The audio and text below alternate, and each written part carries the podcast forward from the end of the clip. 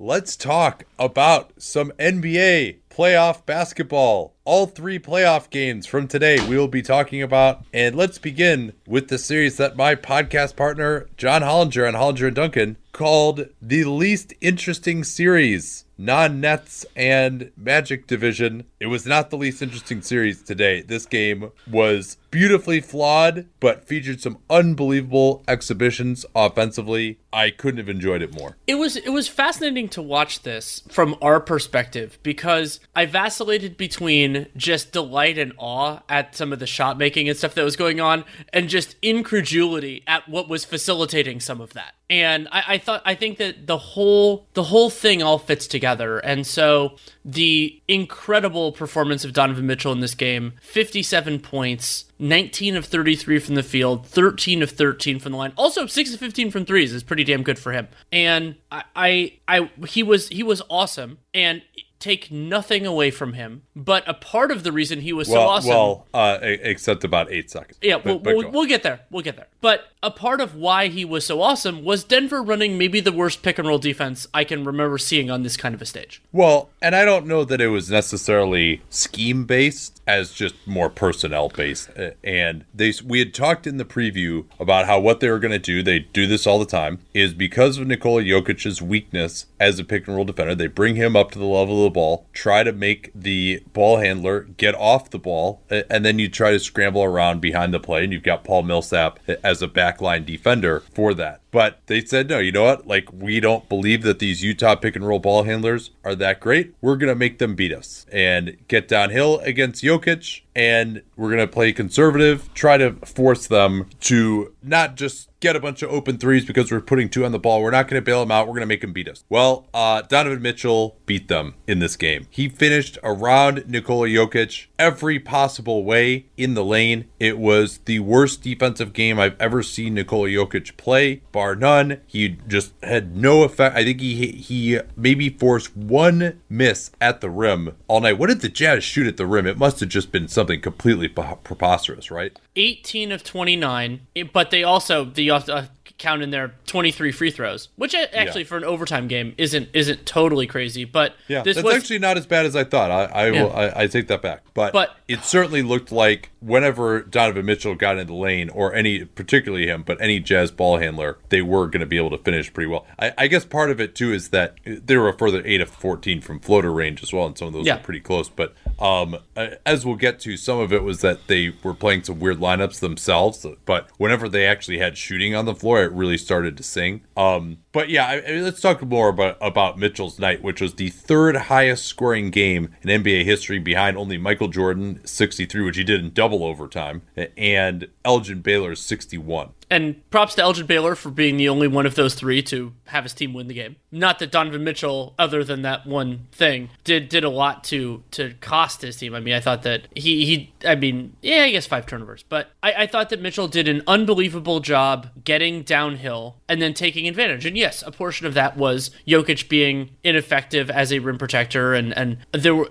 eh, but Mitchell did a great job of taking what was being offered to him, and also if if they reacted strongly to Mitchell Mitchell, he was finding teammates and they were yeah. getting good looks. And that's a big part of why the Jazz were, you know, they got up 47 threes in this game, which is truly incredible. It was an overtime game. Some of that was also Jordan Clarkson firing away at the beginning of the second quarter. But I, I thought that Mitchell was, offensively, I thought that he was just fabulous. Yeah, and he was 8 of 10 at the rim as we look at it, and then 6 of 14 yeah. on above the break threes. Uh, and not only was it Jokic that they were attacking, they put Michael Porter in so many oh, pick no. rolls, either switching onto him uh, or I mean Michael Porter couldn't even guard Joe Ingles, not to mention Donovan Mitchell that they had to just take Michael Porter out. I thought that was actually an adjustment by Mike Malone, which really changed the game going to Monte Morris and PJ Dozier of all people in the backcourt. And I didn't think that those guys were going to be that much better. Like Mitchell went at Morris a couple of times too and scored on him. But I don't know whether it was Utah just believing that those guys could shoot. You know, Torrey Craig had fouled out uh, as well. And they also took Millsap off the floor. So it was Murray, Morris, Dozier, Jerami Grant, and Nikola Jokic uh,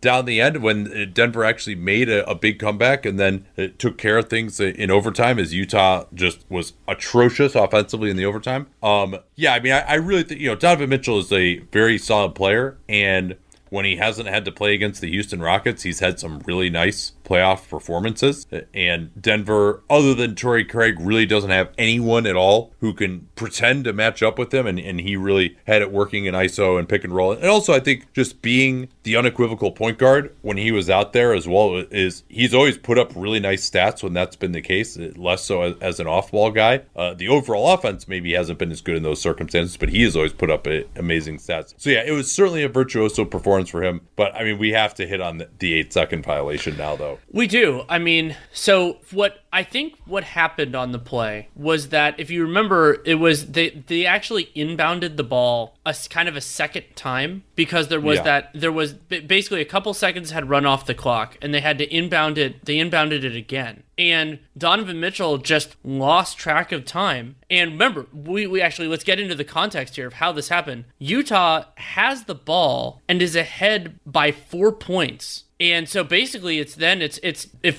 functionally, I mean, with about two minutes to go, and I mean, both teams are scoring pretty well at that point. Mitchell had Mitchell had gotten a three. They he'd, he'd set up Gobert for a dunk in that last like minute plus range, and so y- you could still lose the game, but it takes it takes some pretty severe yeah. stuff.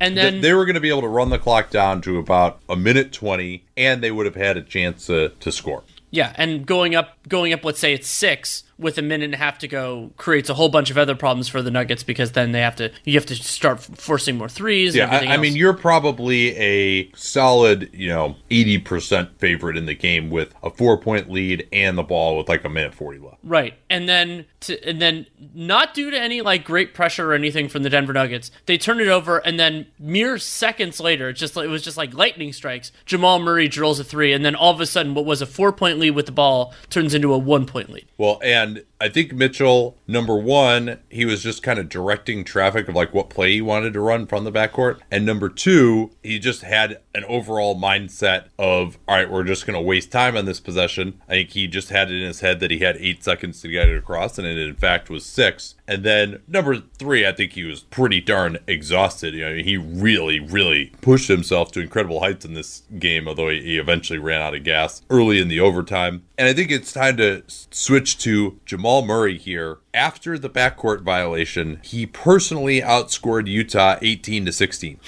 and so he did that in about six minutes, 18 points in about six minutes. And then in the first half, he had a personal 12 0 run to take it from tied at 43 to 55 43 uh, in like three minutes. So he basically scored 30 points in like less than 10 minutes. It was insane the shooting exhibition that he put on, particularly from three, and that Jokic Murray pick and roll ended regulation, beginning of overtime. That is what ended up winning the game for the Nuggets. Even though I thought the Jazz were defending it about as well as you can two on two, they probably should have started bringing some help a little earlier than they did. Finally, at the very end, Clarkson decided to come off one of the other guys and help, and then Murray just hit it over him anyway. Yeah, so. yeah. I mean, Murray Murray was, and the degree of difficulty on some of those was totally crazy. And and one of the differences between Mitchell and Murray's nights was that Donovan got a portion of his points, you know, at the free throw line and getting to the basket. And Mitchell did that a little bit, but mostly it was just mid range and three point dominance. Overall, he was 9 of 14 on jump shots in the game. And those were not all just like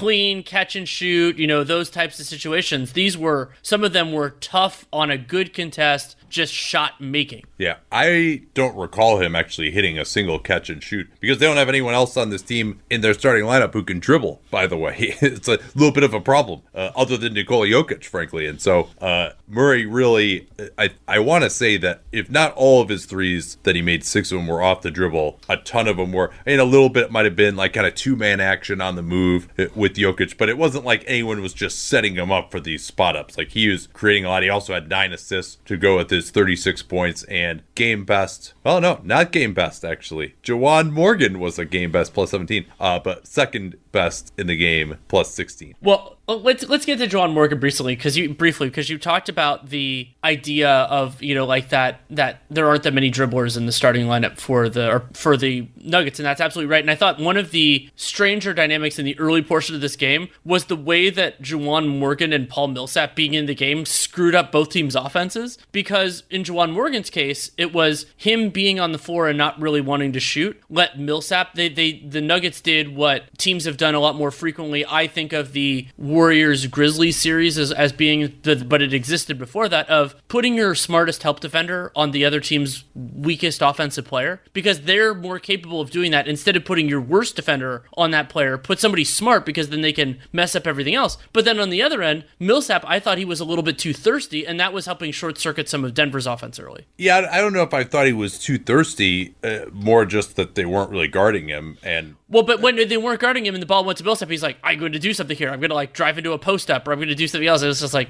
he's not that. Yeah, I mean, in the playoffs last year, he uh, had some pretty good moments. He hasn't posted up at all this year uh, as they've uh, had some more threats and moved into a, a different strategy offensively. But yeah, I mean, he is still a good help defender. Like nobody could get anything going. They just weren't guarding Morgan. Morgan did hit a three late, but I just the and yeah, you could say he was plus seventeen. I'm sorry, he wasn't actually doing anything out there. Like if you're watching the game in the third quarter, he had they at one point went with I guess Niang at the three and him at the four to match up with some of the super big yeah. ball from the Nuggets. I think that's one of those like just because you can, you you do it, I guess. And he hit one corner three, and he had like a couple of nice offensive rebounds in the third quarter. But other than that, he didn't do anything to deserve this spot. And I just don't understand the theory behind it. Like, what does he bring? With the game that we saw, a lot of him actually was that Spurs game. And, you know, I mean, he could maybe hit a corner three, okay, but he obviously isn't getting guarded out, out there on all the other possessions. You don't want him hanging out around the basket where, you know, maybe he's got like a little bit of post scoring ability. He missed a couple of layups. And uh, defensively, I mean, is he like, how is he any better than Niang? At least Niang, you know, has been has some experience why not just start Niang at that point and get more shooting on the floor? Because I don't understand what other things Morgan brings. I guess it's like, oh, we want to keep Niang in his role on the second unit, but uh, you know, Niang played 20 minutes in this game. Like in you can play him some game. more minutes. Yeah, I don't. I don't need to. He had one foul. Yeah, I don't um, think that. I don't think that he has any sort of like stamina issues or anything like that. Yeah, I, I agree. And also, you know, like Jarrell Brantley looked better than Morgan in the games that we did. And like, if the idea was, yeah. oh, he's physically strong and all that's like, you can go in other directions. And and anyway, like Paul Millsap isn't going to wield that against you that much. And I think Niang would have done totally fine. I, I mean, maybe role. the thought was like Millsap was going to post up and Morgan could be stronger. And I, I was. But like I, if that happens, good good, totally fine with it. Um, Compared to Jamal Murray and Nikola Jokic doing shit, like, or, or I mean, yeah. in that first quarter, Michael Porter went crazy. He didn't distinctly did not after that. But um, yeah, it's well, so well, well, yeah, yeah. So, uh, what were you gonna say next? Sir? Well, so I was gonna get into a kind of a big picture, a big picture thing. Yeah. That that you that I like to do for game ones. Well, well, here let's uh let, us do a quick read here, and then we'll get sure, absolutely. Okay, so before the break, you are going to talk about uh, uh, something you like to do after game one. Yes. So you and I did our prediction podcast a little bit over 24 hours ago. For actually, that one I think was 48 because we did that. No, it was 24 because we didn't know about the availabilities. Oh yeah. Um, and so we made our predictions informed based on, you know, everything that we do. And so I think it's really useful for a game one to think about how do you feel about your prediction? And what I think is very interesting from my perspective. So I picked the Nuggets in six. Yes, Denver won this game. I feel worse about that prediction than I did when I made it, even though they won the game, because I thought Utah significantly outplayed them. And some of the ways that Utah did that can be corrected, but definitely not all of them. And also, it reminded me of kind of some of the coaching matchup stuff, and that even like that the that Malone did make some adjustments, and I think some of those adjustments helped. And having like we also don't know when he's going to get when each of these teams is going to get their other guys back, but just kind of some of the process stuff. Like generally, when a team is outplayed on a neutral site, you think that's gonna. It's kind of like when a team is making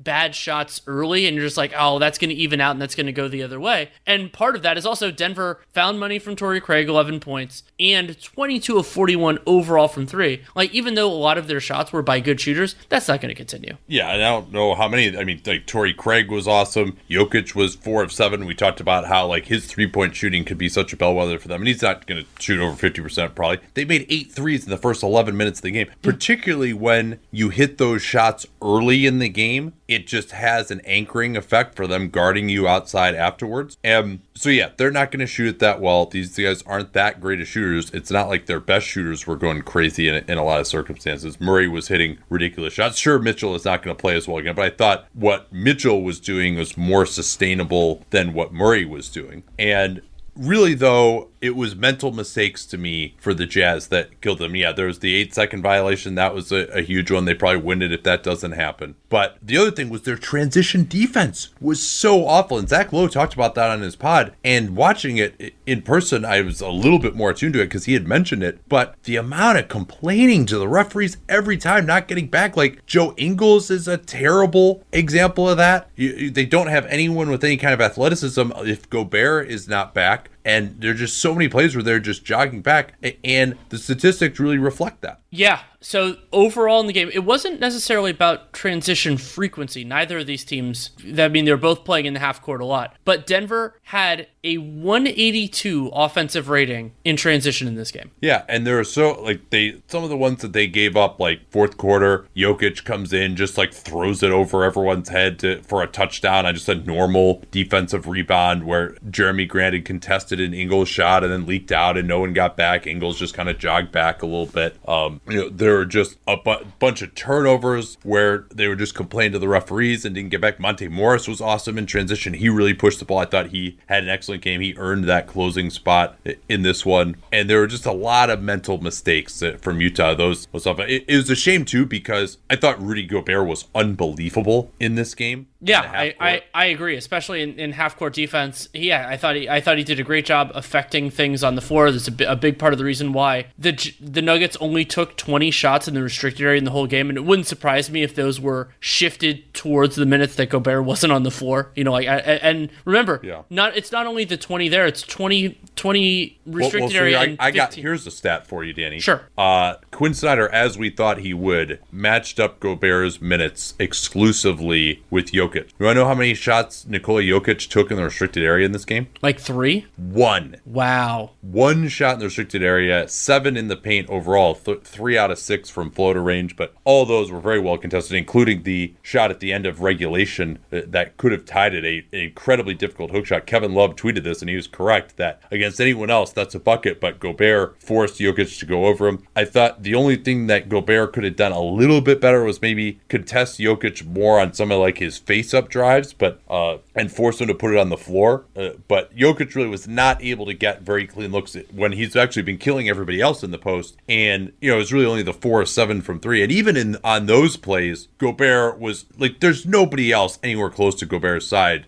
who in that Jokic Murray pick and roll, the way that Murray was going, could actually like stay in front of Murray and then get back to Jokic to even get some contests. Jokic hit some really difficult shots out of that. It was those four out of seven from three was all above the break. Gobert also made an incredible play that doesn't show up at all, but Jokic gets an offensive rebound in the last minute of the game. Gobert had actually contested the jump shot that missed, so that's how Jokic gets the rebound. He's about to go up for a three point play, and Gobert sprints back into the play. He was remember he's guarding the guy who missed a jump shot. It was like a 20 footer, and he gets back in and actually like blocks Jokic's shot. I'm not sure whether he got the foul or someone down low did, but that was going to be a three point play if Gobert doesn't get there and ends up Jokic hitting a couple of free throws to give him a two point lead, and then Mitchell comes down and gets fouled uh, immediately. Um, but yeah, I thought Gobert was absolutely wonderful. The center matchup. I think you know I know Jokic had 29 points, and but he only had three assists, and I thought Gobert. It was definitely a really hard 29 points. Yeah, for Jokic, particularly given how much they like to run stuff through him because there wasn't there don't really have many other weapons and, out there and, right now. And offensively, I thought he did well too. Was, was, was super important in the pick and roll game with his screening. Now I think Denver can adjust that by just Jamal Murray dies so aggressively on screens that maybe you just run him around it or do something else. Basically, just try to avoid that. And there are a couple yeah. different ways that you can I, handle that. I mean, Denver tried everything they could, right? Like yeah. they were. Well, they uh, did. They did accept the big thing that I would consider if they're running a drop coverage, just don't put Jokic on Gobert. They don't have anybody else who's a good screener in those in those primary lineups just have whatever whatever the hell else you're gonna do like sacrifice sacrifice that and at least force utah to run some different stuff.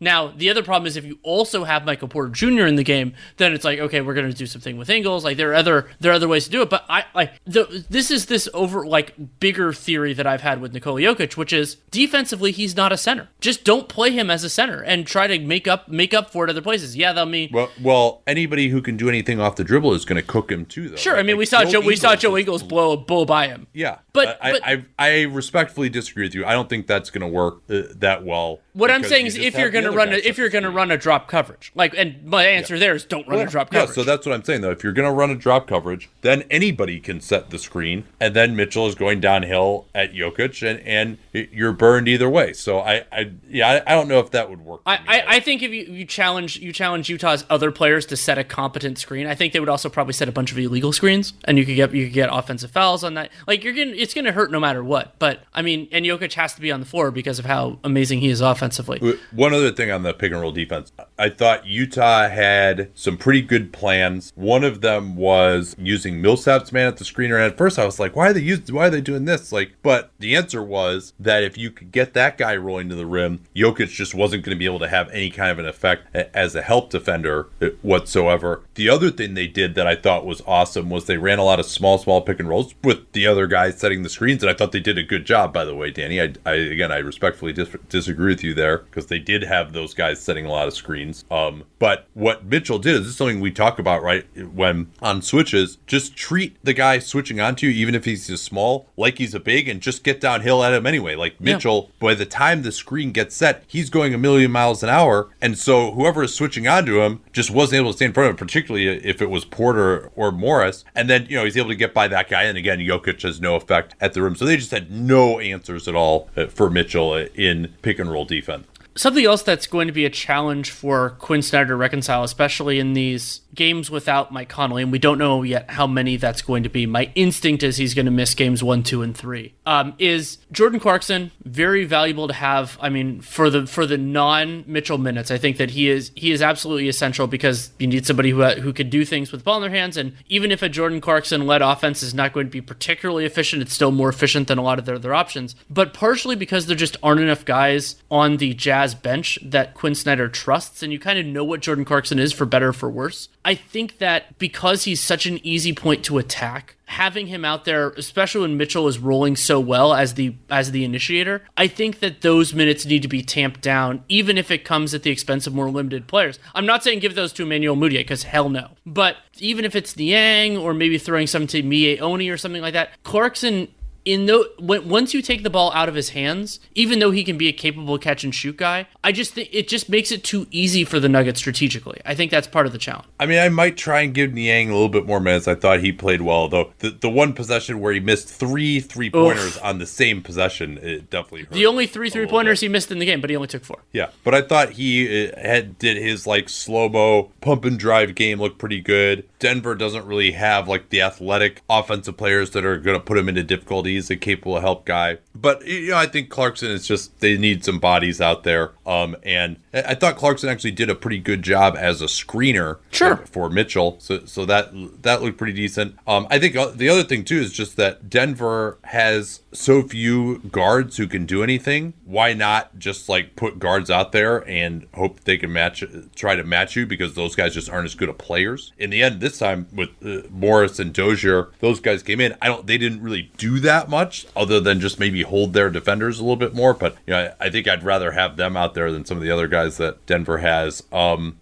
Denver's bench pretty unimpressive. Plumlee had three fouls in the first like four minutes that he played. He picked up two of them on Joe Ingles. He tried to draw a charge on Ingles that he had no chance at. So uh, he really struggled. Their $13 million backup center uh, played a, a grand total of 11 minutes. He was actually plus three, uh, but he uh, did little in the game. Uh, the two technicals by Utah Oh yeah, were killers. I mean, that's just completely unnecessary. I think it was Joe Ingles and then Snyder trying to defend Ingles, and just, uh, I mean, th- another mental mistake by the Jazz, right? And particularly loathsome because first it was Joe Ingles not getting back on defense. And then I think he, uh, someone picked up the technical after that, and then Quin Snyder compounds that by also picking up the technical. And so when you throw it, just the Jazz relationship with the referees on this one in a game in which both teams got called for the exact same number of fouls and the Jazz shot more free throws than the Nuggets did uh, was just uh, it was bad. And it just compounded all, all of their issues. And you know so you just it, they just gave stuff away here in this game that they're going to look back on. So I, and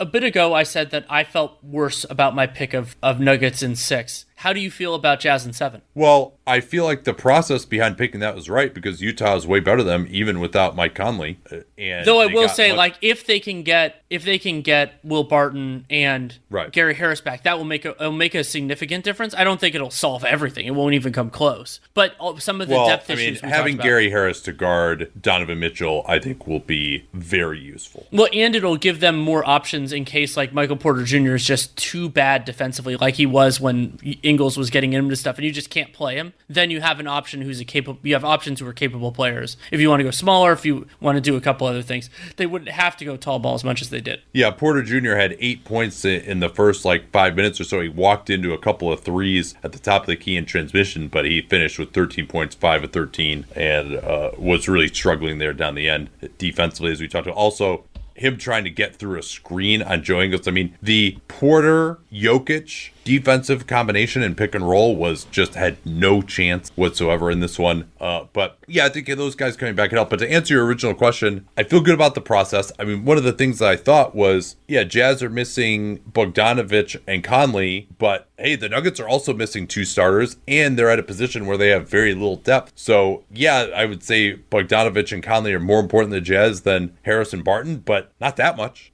And uh, Harris and Barton not being able to play, being ruled out uh, pretty early on here. I don't know what their status is going to be going forward, but it seems like they could be limited throughout the series. I don't know how many minutes they're going to be able to play either. So I, if if they're going to be out for a long time, I think that makes me feel better about Utah, particularly because I just don't. Barton's a good defender too, Danny. So Oh, that's absolutely. thing to remember. Uh, he's been a, a solid guy this year. Also, it allows them to match up with Utah's small lineups much more easily and do more of that handoff game as well. I'm, but I kind of feel worse about the pick just because Denver's up 1 0. But in terms of the process of it, like Utah should have won this game. They were the better team in this game. So I think I, uh, my process was right. But uh, yeah, and in fact, someone texted me, it must have been at the very moment that Mitchell was committing the eight second violation. Like, ooh, that Jazz pick's looking pretty good there. And, uh, you know, then it all went awry. So I'm not saying Utah can't win this series by any means, particularly when they get Conley back. But uh, I do think that they are going to rue this blown opportunity. Uh, also, I would feel better if we had the usual home court format because losing the opportunity to win a road game kind of isn't as big, right? Like Denver is kind of just holding serve. You still can get back into it in later games. You still have three home games left in the series compared to three for them. But now, you know, if Denver wins this next game, it, they're in great difficulty. So I still think Utah can win the series. Uh, I think the process behind my pick was right, uh, and I, I think that Denver is really going to struggle to stop them. Uh, Mike Malone tried literally everything, and nothing worked, even the slightest defensively. Um, the Juwan Morgan thing, hopefully that will end. It's probably not going to because he was plus 17, even though he didn't do anything to make that happen. I think that's all, all I got to say. Any adjustments that we haven't talked about yet for game two? I think we've already hit on just about everything. Let me see if I have any. I mean, while taking Morgan out, obviously, it'd be one. I still think they should try to give Jarrell Brantley a try. I think he could defend Paul Millsap, and he's just a better shooter than Morgan. Uh, Maybe there's just some reason that Quin Snyder doesn't trust him and trusts Morgan instead. Well, and and I, I nearly tweeted this during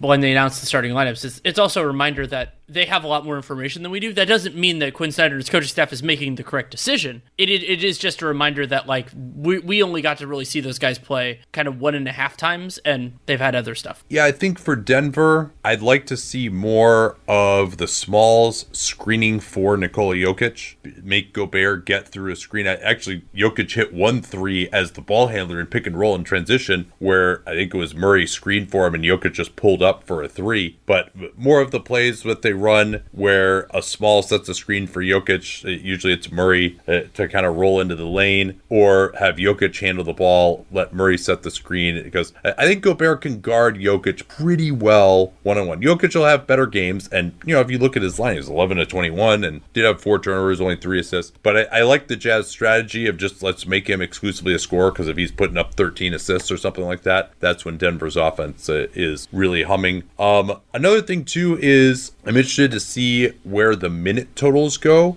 in this series. Murray only played 40 minutes, including overtime, so th- he was on 35 in uh, normal time. Gobert 37 minutes. He uh, matched up exclusively with Jokic, as we mentioned. Ingles and Mitchell 38 minutes. It maybe Mitchell could go a little more, but he has to do so much offensively. I'm not sure that he can. And What would be your closing group here for Denver? Ugh. Um, Murray. I, I think the Morris thing, the Murray Morris thing, won't work as often. Though Utah doesn't really have as many guys to punish that. Um, Yeah. Craig, if he's available, I think that he's fine. And then Grant Millsap, I'd, I think I'd probably more often play one of them rather than two, just because you need to keep enough offense on the floor. But at the same point, if what you're doing is if what you're doing in crunch time is basically just running Murray and Murray and Jokic pick and rolls, especially because those guys aren't attacking the rim as aggressively, I think that having floor spacing in some weird ways matters a little bit less, and you can go more defense. Like it's sort of it's sort of a bizarro version of the Russell. Yeah, if Murray's just trying to get a mid range. Yeah, it's- it's like a bizarro. I might still it- consider might still consider bringing some more help over. I think they just part of the reason they didn't do that is because the Nuggets shot fifty four percent from three in this game. Right. Um. But I mean, like th- those guys, I think they could. They could. I, I, I guess I'd consider it, especially without Harrison Harrison Barton available. Like that. That's part of what makes this a real challenge. Dude, we love to talk about this series. This is like we're like over thirty minutes here on this Yeah. series. We did over thirty minutes of the pre. It's part of it's just because it's all so weird with all these absences in Yeah. the series, but uh, incredible and incredibly enjoyable. Let's get to uh, Dallas and the Clippers in just a moment here.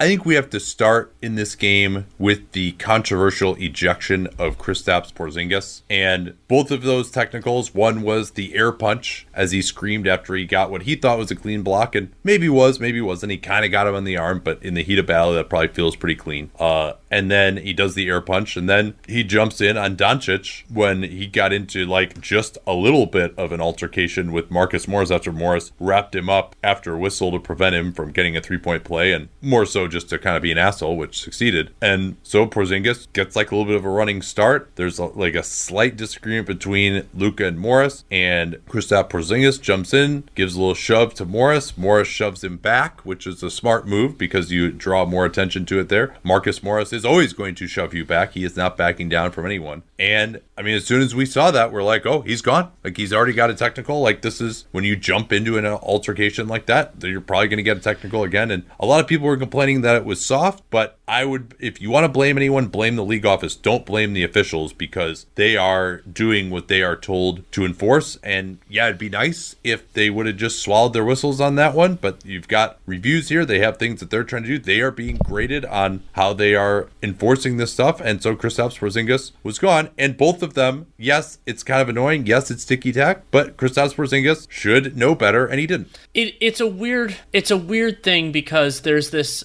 it is kind of like the softest combination of correctly called technicals to get somebody ejected, but they're both correctly called. And the air punch thing is something that everybody in the league should be very attuned to. I, I've you. It was on the video. It's on the video every year. And not only that, it has been prominent recently because Grayson Allen got a technical for an air punch that ended up be- being an important part of the resolution of the playing game. Like, this was extremely recent. There were three of them called in the last three days, days and all, of which mattered. And so it, you can't be a surprise. And yeah, you, you can get there. There is a very good argument about you need to let players emote and you need to get all this stuff. But and, and I think there's a larger meta conversation that needs to happen. Probably Monty McCutchen and everything else of like that. It does seem like the refs are more they're, that they're, the refs right now are a little bit too afraid of like going away from the specific guidelines. But if that's the way the league wants to manage it, then that's the way the league wants to manage it. Like, and I think I wouldn't. I would prefer a different, a more, a more lenient kind of system, especially in the playoffs, because it genuinely sucks to have a game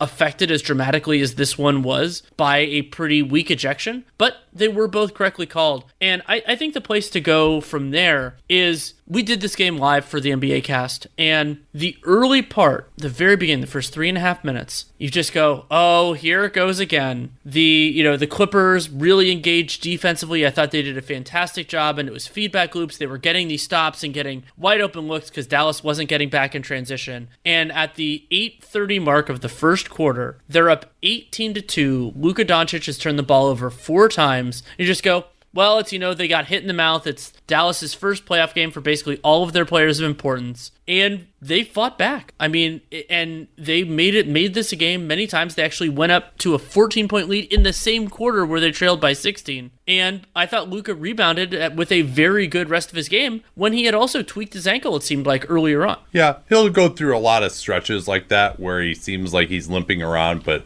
plays pretty well. And I think Luka played about as well as you can expect once uh, he calmed down in the beginning. And yeah, I mean that pressure was insane. Patrick Beverley knocked away, got a steal on literally the first pass of the game as they tried to just like hand it back after winning the tip, he gets a steal. And Kawhi was all over the place. Marcus Morris had four steals, and they really were just killing him early. But uh, then the tenor changed a little bit. Beverly went out. Lou Williams came in. They're not going to bring the same level of defensive pressure at that point in time. They went to Reggie Jackson, who uh, that's probably not a card that Doc Rivers should be playing much more in this series. And the Mavs started hitting some shots as well. Hardaway, Seth Curry, I think things kind of changed a little bit when he came in, and Trey Burke. I also thought that Carlisle did well to just take Luka out of the game for three, four minutes there after his terrible start. You, know, normally would take him out much later, but just to settle him down, we've seen Steve Kerr do that sometimes with Steph Curry, and uh, Luka was able to come back in. Well, that that also himself. set the ta- set the tone for something else, which is that Doc Rivers didn't change his rotation when Rick Carlisle did that, and so that also put Luka on the floor with the combination of Reggie Jackson and Lou Williams, and so Luka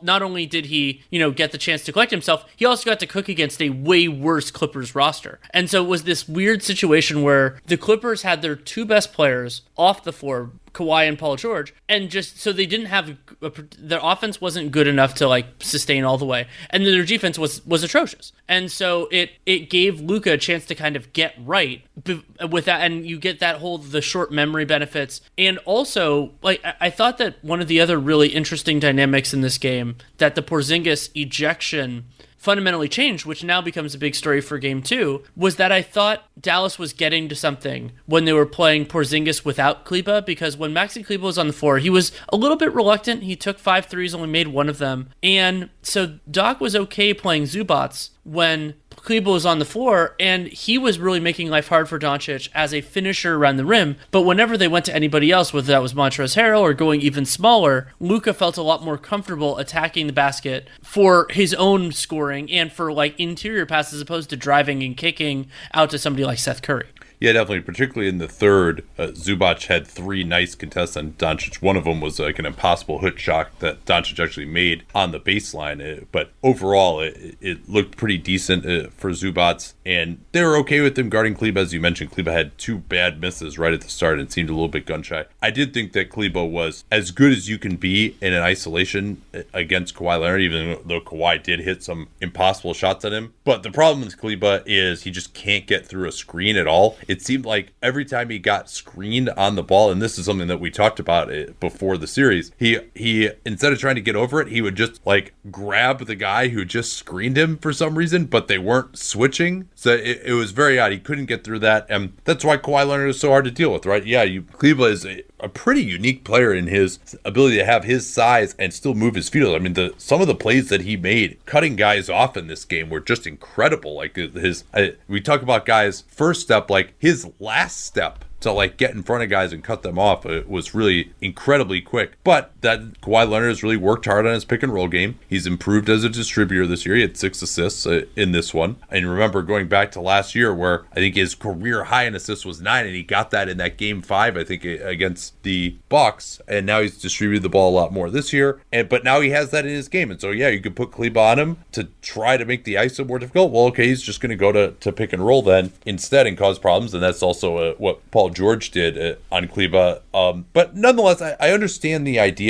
from Carlisle of going bigger, trying to get more defense on the floor. I thought the Mavericks defended about as well as you could hope in this game, particularly since they had to go to more Boban they would have liked with Porzingis gone, and, and, and Boban was uh, really struggled to protect the rim. He's just too immobile to like get into position to uh, make any blocks. Yeah, it's like he has long arms, but he has slow reactions and has slow yeah. feet, so that combination actually is, is tougher. And it makes you also like it makes you appreciate how amazing like to watch the bookends of Gobert and Boban, who like they're both like insane physical specimens, but Rudy Gobert just moves so much faster, and also his his like kind of his his basketball brain works so much faster, so that he can get places that Boban just can't. Another thing that stuck out to me is just with Kleber on the floor, the Mavs just didn't have enough supplemental playmaking. I mean, the only other guy out there who really is going to dribble much is Tim Hardaway Jr., and he's not going to make plays for others really. And so you saw some instances where Doncic would get the initial opening, swing the ball to the weak side as he loves to do, and you know maybe there'd be an uncontrolled closeout where someone else could have driven or you know, and then drove and kicked himself and set up a three, but it would go to someone like Kleber who's not really that capable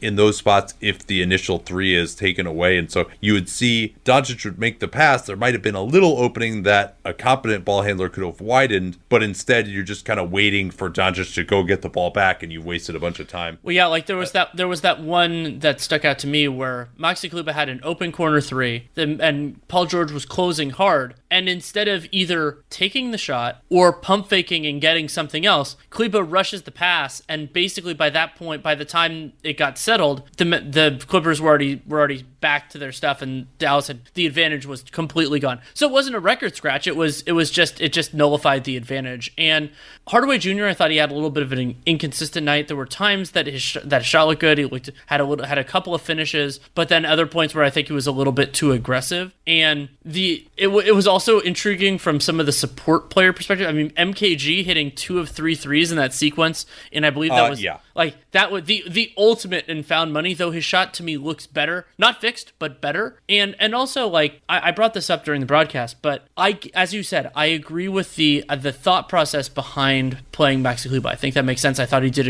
a, a pretty good job defensively on Kawhi in particular. But you get into this point where it's probably better to the, basically the way you're going to win games in the series more regularly, even though Dallas defended better than anticipated, is just by throwing as many weapons as you can and trying to outscore them. And I thought that Seth Curry he fits so well with Luka because Curry knows how to find his spots, and he's such a great uncontested catch and shoot guy. In particular, his contested stuff's okay, and so like he's just in those minutes he was just getting into a total rhythm, and the Clippers aren't always the most attentive off ball, especially if it's some of their weaker defenders. And so I thought that Curry was able to find spots that Maxi Kleber just doesn't. Yeah, definitely. And, and Curry played well. He's I, I, think the problem that Carlisle is really concerned with is that Clippers size on the wing, and he just doesn't want to get caught in that matchup with Curry having to guard George or Leonard. And when you've got him out there, that's a, a possibility. I mean, they've already got Hardaway, who, particularly on Kawhi, is really going to be overwhelmed most of the time, just uh, with Kawhi's size and strength. But I do think that Carlisle might eventually decide no we got to just beat these guys with offense. We have the greatest offense in nba history. Like let's let's do it our way and eh, not worry as much about the defense. So that particularly eh, as you mentioned moving Kleber to the second unit that will enable you to match up Porzingis with Zubac and make Zubac guard like a real three-point shooter and take him away from the basket where he's not going to cause many problems for Luka. and then eh, as you mentioned I think Luka, you know just his isolation game getting into the lane his patience if he can get past the initial defender when the Clippers uh, are playing smaller, he's going to be able to score around Harrell or, or JaMychal Green or whoever the center ends up being. Uh, speaking of which, about six minutes left. Clippers take out Harrell, uh, who is definitely, shall we say, working his way back into shape after missing a bunch of time. Like he he looks like he's. Uh, I've never seen him looking this heavy, so he's definitely got a and you know understandably so given like the personal tragedy. But if just from a basketball perspective, he didn't look explosive. He's very reliant on energy. You know, he, he's not the type of guy who can be carrying a few extra pounds and be effective. Um, so they take him out. They don't go back to Zubac, even though he was good, and and they could have gone to him because Kleber was the center. They I think they would have been fine with that. And instead, they went to their small group, and it was JaMychal Green at center uh, for I think that entire time. Am I, am I right about that, or did they even go with like Morris at center? I think it was JaMychal Green, but I'm not 100 percent sure. Here, I'll, I'll, let me confirm that. Yeah, so it was JaMychal Green for about a minute and a half, and then they actually brought Lou Williams. That's right. For for it was for JaMychal Green, which uh, we thought was definitely interesting. So it was Lou, Patrick Beverly, Kawhi, Marcus Morris, Paul George. So a lot of spacing and a lot of offense out there. And uh, so I, you know, I we had carped some about Lou Williams being in this group. The thinking being that hey, you're not necessarily going to give him the ball, so what you've got Kawhi and Paul George already, and so why are you going to put him out there when he's a defensive liability? And both those things turned out to not really be true uh, in this iteration uh, of that lineup down the end. And it was t- it was a one point game when when Lou came back in. Yeah, that's a good point. Um, and to elaborate on that a little bit, I mean, now Lou did miss a couple of layups, but he got a couple of wide open looks, just blew, blew by guys. There was wasn't enough help at the rim because the, part of your problem there is without Porzingis, and I think if Porzingis is around, much of this may change in the next game if it's close. But you've got Kleber guarding Kawhi, so he can't really help at all, and so all these drives, there's nobody else. I mean, Doncic was almost like the primary help defender, and, and I thought he actually played pretty decently defensively in this game. But you know, you're asking way too much of him. And then the bigger problem for Dallas was on the other, and they couldn't really take advantage of Lou. They were not getting great shots down the end, and it, Lou Williams, what he was doing was he basically wasn't really helping on the screen. It seemed like he was just sticking with whoever was setting the screen, who was kind of slipping through. And so Dallas just didn't do a good enough job continuing to hunt him. Part of that was because they were doing some pre switching, hiding him a little bit. They did manage to have one play where they hit him and Doncic threw it to Trey Burke. He drove on the baseline, but he just missed the layup. But the other thing is just whoever's setting that screen is being guarded by Lou Williams. He's just got to set a better screen. Yeah. Like force. And at that point, Luke, just let Luke get downhill. You've done your job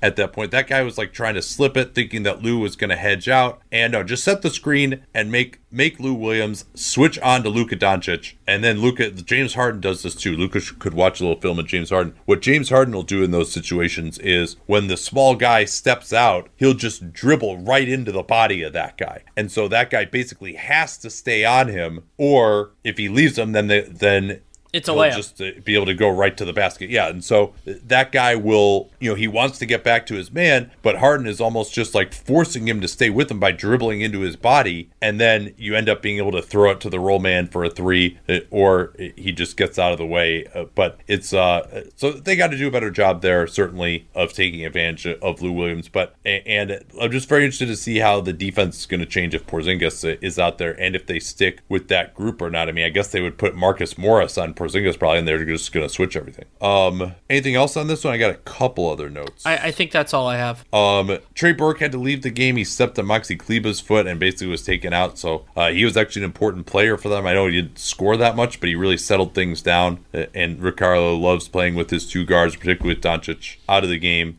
Uh, how about adjustments? I think playing playing Curry more more with starters. Maybe he doesn't start, but just give getting him there, forcing a little bit of the Clippers' hand with Zubac, I think would make a big difference. Well, I mean, I, I think a lot of what Dallas did actually actually looked pretty good. I think that's really from their perspective the only thing. And then for the Clippers, Reggie Jackson was terrible. He also doesn't really have much of a point on this team. I think that the, there's a complication probably emotionally. Just you know, player who has been a starter in the league for a long time, who made his way out of a bad out of a like a non-contending situation, goes to the Clippers, who looks like they have something to offer, but then they just they just don't. Like there is nothing that Reggie Willi- that Reggie Jackson brings to this team that they need in important minutes. They haven't they have too many good players in some ways. And so and especially if Lou Williams can stay on the floor, uh, which he won't against everybody, but but Reggie like his defense was bad in this one, his offense was in some ways worse and I think I think that'll be a big problem. And then with Montrezl Harrell and some of the other guys, it's just getting getting all the way back. I mean, Patrick Beverly. Oh, that's something else. Is like Patrick Beverly played very good defense and was super aggressive, but he commits such an incredible amount of fouls. Like he he committed five in the twenty minutes he played, but they also could have called a few things which they didn't. Yeah, I mean, he had five fouls in like eleven minutes yeah. by the third quarter. Then when he came back in, he managed to to stay out of it. Although he had, did have to give up one layup uh, because he was yeah. too worried. About it. But he did have some. But Beverly did have some big offensive rebounds and stuff. So, I, and I thought physically he looked a little bit better than I anticipated. When calf issues, they're they're notoriously tricky. Uh, so I think that the Clippers getting healthier will end up will end up making a pretty big difference. And so yeah, I am very I'm very interested in Game Two of this series. It could end up being a kind of a longer one than I anticipated. I still think the Clippers are going to win it. But again, going back to the framing I used for game for the first game, I feel I do feel a little bit queasier about Clippers in 5 just because the Mavericks to me they defended better than I anticipated, and at times they scored better because that first I think that first four minutes was a, a reflection of the Clippers' defensive ceiling, but also anomalous at the same point. Yeah, it, this is a weird game because the Mavs were over 50% from three in the first, and then I think they only made three in the second half. Yeah. I think there were 12 of 21 in the first and three of 22 in the second. And Doncic, whew, man, he's got to do so much offensively. And he played 38 minutes in this one. He had the 11 turnovers, four fouls. Even only playing 38 minutes, can he really play at this kind of a pace with this kind of a workload? Yes, he had the highest ever number of points for someone in their NBA playoffs debut. I think he might have beaten Derrick Rose's record for that. I think Rose had like 35 back in 2009 against the Celtics. So 42 points. I mean, and outside of the turnovers, he was unbelievable. He, he did 42 points Well, and he did it. Andy was on- better defensively than we thought. yeah,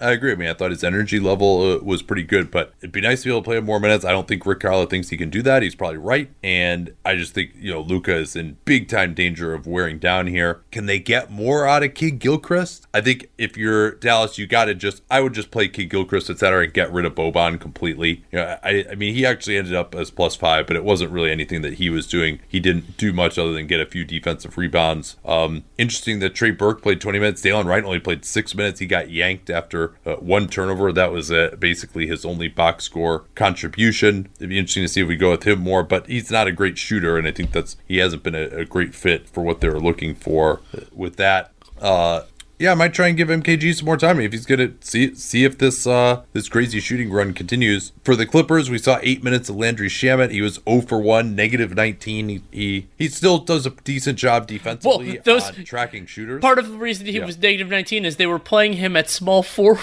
Yeah, with Reggie Jackson and Lou Williams. Yeah, Doc's got to just like I think he needs just needs to like plan out and think about his lineups a little bit more. And we talked about that before the series of just how there's it, both for the reason of just continuity and experimentation, but also just because from an emotional standpoint, there's a lot of guys who expect to play, and you kind of got to play all of them, and i- in some ways be like, hey, I tried to and it didn't work to have like a justification. And the Clippers are still continuing to ease into it, but the good news for them is that Kawhi looks awesome, Paul George looks awesome, Marcus Morris Sr. looked awesome as well with four steals. He got into the mid range, hit three of six from downtown as well. Kawhi was unstoppable. It was only one of seven from three that marred his night. So I think the Clips could actually play better. They can get to the foul line more. I think they can play a little bit better offensively. So uh, we'll see. This is uh, the next game. Obviously, will decide the series. And give me that zone, Rick Carlisle. I want that zone. One other reason I think the Clippers end up kind of being a weird winner of the day is that it looks to me like the Utah Denver series is going to be long and challenging for both those teams, and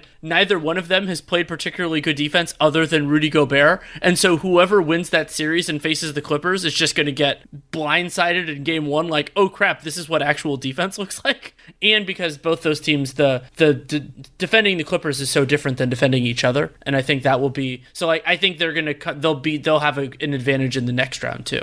Let's get to the last game that we're going to talk about because you know our policy on the Nets and the Magic that we're not going to talk about those games afterwards uh, unless they're actually they're close. If it's close, I will go back and watch it for you and give you all the details. But 134, 110, yeah, Brooklyn got within nine at one point. Some of our colleagues actually got sucked into watching that game. I fortunately, uh, It's it's an endurance game right now. I mean, four ga- four games in a day, bang bang bang bang. You kind of it's it's kind of well, especially over a two week period, man. Like I, I'm, I'm sorry, I'm not going to waste my energy on this crap series that Brooklyn has no chance of winning. Um, but yeah, let's talk about a, a more interesting series. That's Philly Boston. Can I can I start with a stat here? yeah. I just found this I found this Please, absolutely yes. fascinating. Um, in this game, so this is one of the one of the hustle stats. We, we all the tracking stuff isn't in yet for today's games, which is a little bit sad for me because there, there was this uh, stat I was actually looking for for this game, but it's not in. Deflections is something that's tracked already. The Philadelphia 76ers in this entire game had four total deflections. Three of which were Matisse Thybulle. Boston had 22 and used those 22. That was a part of their 18 forced turnovers compared to seven. Yeah, you make a good point there. Like I, I, I think this Boston team plays a lot harder than Philadelphia does. And they also have more. They have more sharks and more opportunistic players too. Like Matisse Thybulle is that, and, and Josh Richardson can be at moments. But it, I, I think that Boston does more to make life uncomfortable than Philadelphia does. Philadelphia does have some. They they do have defensive players. There were times in this game. I think it was in the second quarter. Seth Partnow tweeted this out about like you could see kind of the outlines of what we thought they were going to be at the beginning of the season, even though the personnel is very different. Like of being a nasty defensive team and then having enough offense to make it work. But I, I think that the overall arc of this was broadly what we anticipated, even though some of the specifics are not. And then, but then the wrinkle that I think was thrown in, unfortunately, in this game is that we don't know where, where the availability of Gordon Hayward is going to be moving forward. I, I fear we do, honestly. Yeah, you might the, be right. The fact that he left on crutches in a walking boot, MRI scheduled, is not the leg that he suffered that horrific injury to, thankfully. Uh, but it was a very weird looking sprain. Looked like he almost, it, it was uh, an eversion rather than an inversion sprain. I don't think we never got a great look at what happened to it, but the reaction, the fact that he was immediately ruled out, uh, I fear this could be. And remember also that he's going to need to leave the bubble likely during round two for the birth of a child, similar to Mike Conley. And, you know, can't blame him for that. They, tried they tried to schedule it for when we didn't think there was going to be basketball. So, uh, and I'm, uh, I just, I have a feeling that he may be done for this series, given what the reaction was to that. Um, now, is does that mean that Boston can't win it? We'll talk about that uh, after we talk about this game. That you know, he played most of this game and he, you know, didn't really wasn't great, but he, he gives them a, a, another ball handler. And he did have four steals um, of the twelve that Boston put up. You mentioned the deflections, though. Clearly, the possession game was the big issue here. At one point, Philadelphia in the second quarter, sixty-two percent true shooting. Oh man, that is awesome. 105 offensive rating. What's why is it so low? They're shooting 60%. Oh, because they have 11 turnovers and the Celtics have one. Yeah, and in the game overall, Boston takes 10 more shots from the field, three more free throws. And so even though Boston shot worse from two, worse from three, and but they also like they did they possession game and they were equal in offensive rebounds. I mean, I think that was a huge part of the story here. And this has been something that's been an issue for Philly going back a couple of years here. Now you thought with Ben Simmons, with Matisse Thybulle, with Josh Richardson, obviously Simmons isn't playing now, that this problem would be over, and that's why we're talking about this as potentially one of the greatest defenses of all time before the season, which has not materialized. In fact, I would posit that Boston right now is the better defense, despite the fact that you might say that Philly has more talent. And even without Simmons.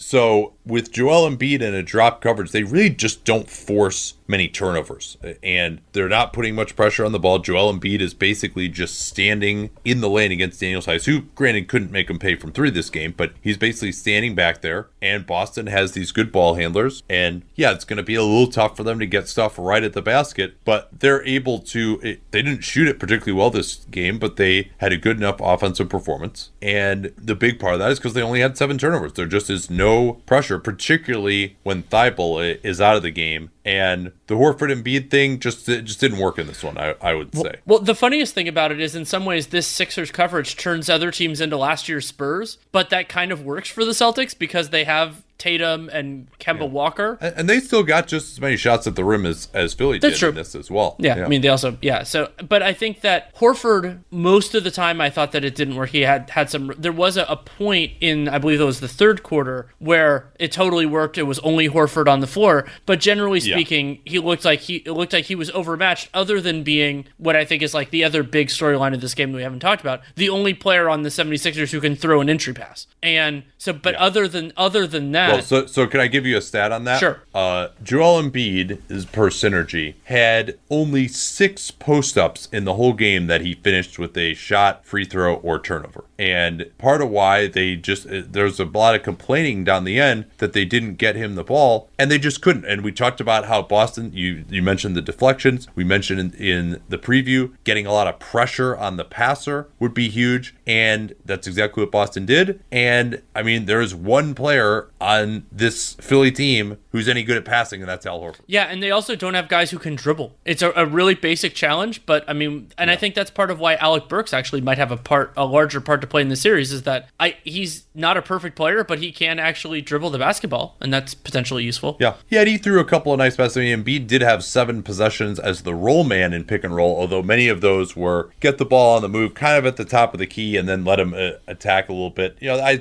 don't think that that's where Joel Embiid has the advantage against the Celtics defense, which is great at digging down from the side. Theis, you know, you'd much rather go into his body in the post than try to face up against him. I don't think Embiid has a huge quickness advantage on Theis necessarily, and and then Joel just had to get his own on the offensive glass where he was uh, pretty effective. Uh, so those are like his three main ways of scoring. But I mean, to only have six post ups for the guy who leads the NBA among high volume guys in scoring on points per possession in the post, yeah, that's, that's just not good enough. And but you know, even Horford, he's a decent passer, but you can pressure him with impunity because it's not like he's going to like rip it through and drive by you if you're over aggressive, particularly if you take away his right hand. And so so yeah, they just don't have great ways of getting the ball in there. The other thing they always do too is they're always looking for these opportunities like post up Tobias Harris, and Tobias Harris doesn't really have a great matchup. Harris only got one post up, but he was they're always trying to post him up with Embiid above the foul line or Horford above the foul line. That didn't really work. Uh, and you know Harris was uh, totally milk toast game. It's just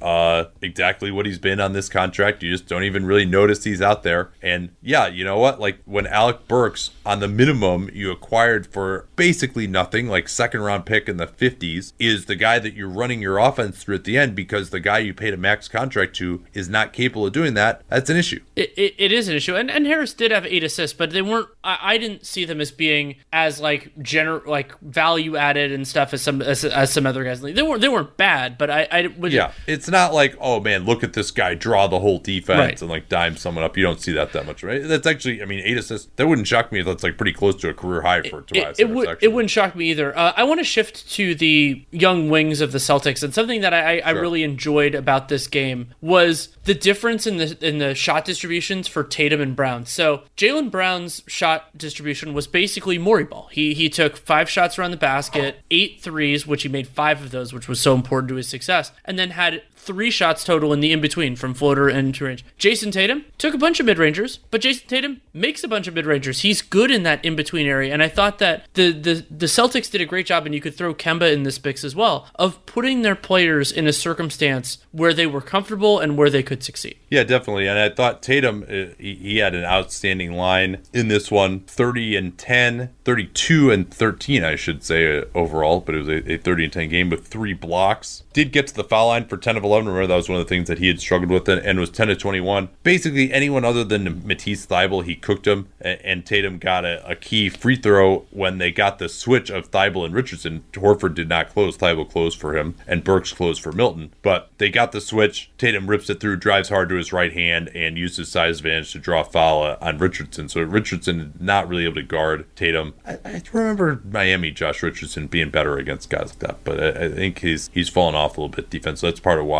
they've disappointed. Uh, and then I think just the diversity of attack from Boston. They did a lot of handoff stuff at the elbows against Embiid with him hanging back so that they could just get these wide open looks for their jump shooters. Uh, Jared Weiss tweeted that it's kind of more of their 2017, 2018 offense uh, rather than what they've run with the, as many pick and rolls uh, as they do lately.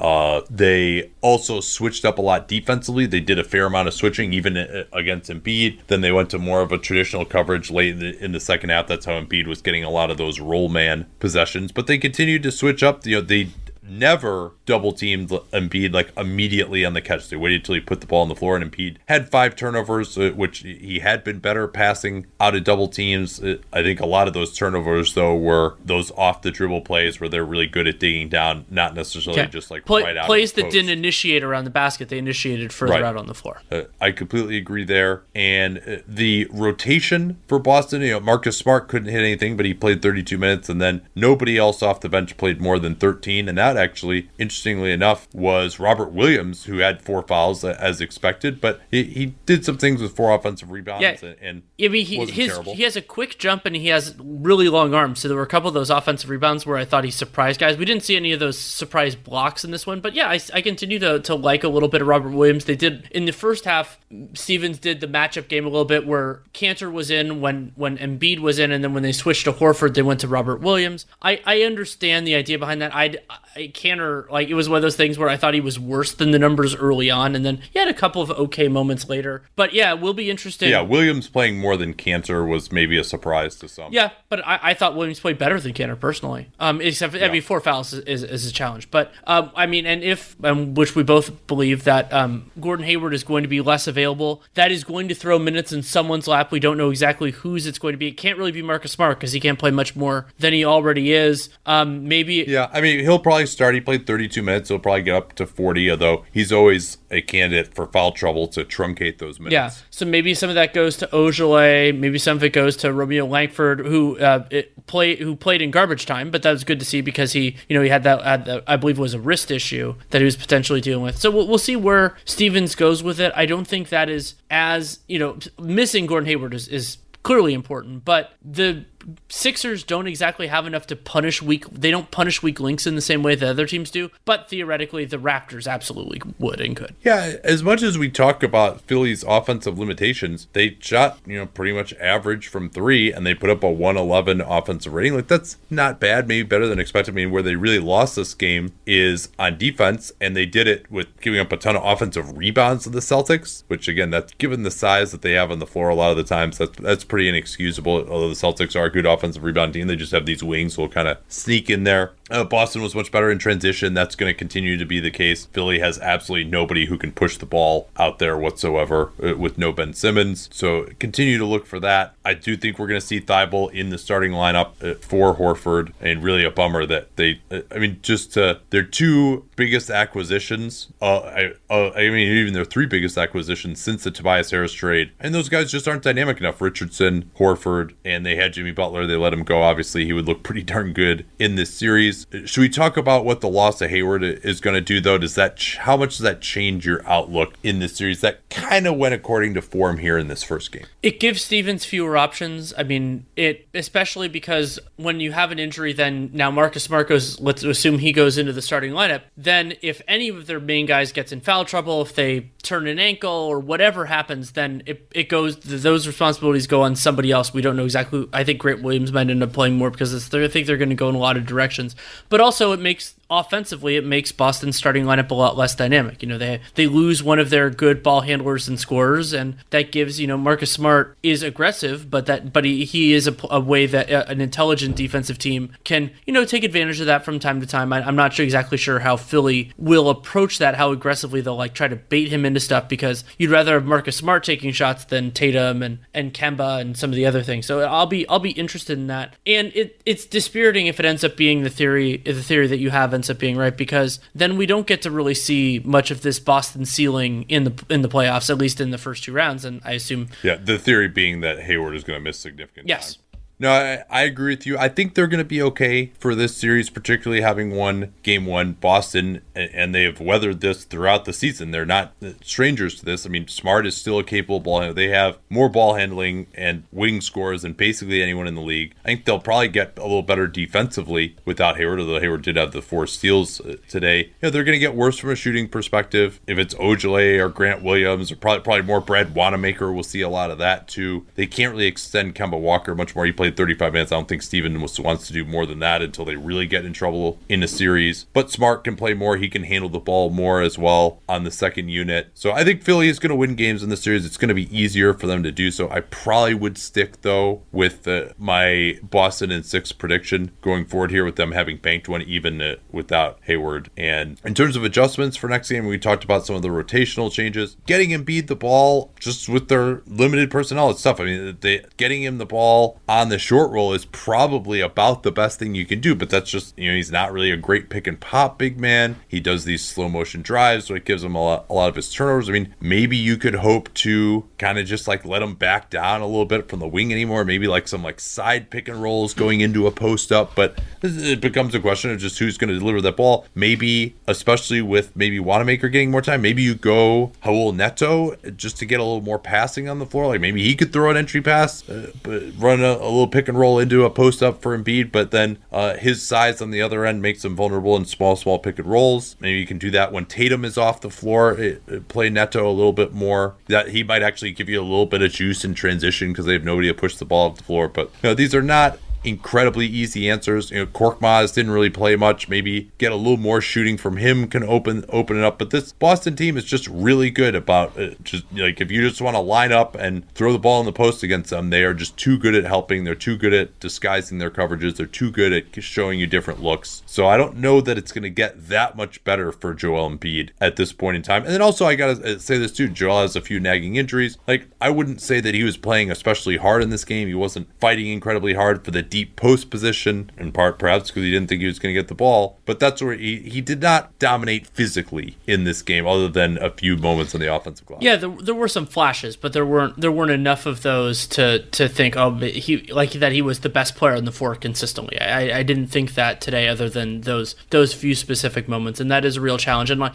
just to put a, a little bit of a, a, number on it, Philly was actually efficient in the transition they got according to Cleaning the Glass. However, their transition frequency, they only only 7.8% of their possessions like it uh, started with a transition play. That's the terminology that Cleaning the Glass uses. That is exceedingly low. That's less than half of the rate of, of the Celtics. And it's not like the Celtics were running super aggressively either. All right, we'll be back tomorrow. Gonna have at least three gamers for you at that point. Uh, NBA cast, stay tuned on that. We are gonna do a couple more this this week. Probably not tomorrow night though, since we did one today. But if you've bookmarked that Google Doc, we will tweet that out. We'll figure out what that schedule is going to be pretty closely here. It seems like that's going to be our live programming for the time being. And anything else you need to talk about before we go? My off-season preview of the Spurs should be coming out in the next day or so. Uh, I, I submitted it today, so you can. That was interesting. I I pre-wrote a lot of parts of that, but then teams, of course, like the Spurs and the Suns, where I was inspired by what they did in Orlando Orlando and, and fundamentally changed their offseason. I wrote about that, so I talked a little bit about Derrick White's development and everything like that. So that it was it, it was interesting to go through that and kind of see what I wrote and then see how Orlando changed that, how the bubble changed it. So uh, that was that was fun. That should be out at the Athletic. I would guess Tuesday, but it might be Wednesday. All right, talk to you all tomorrow night.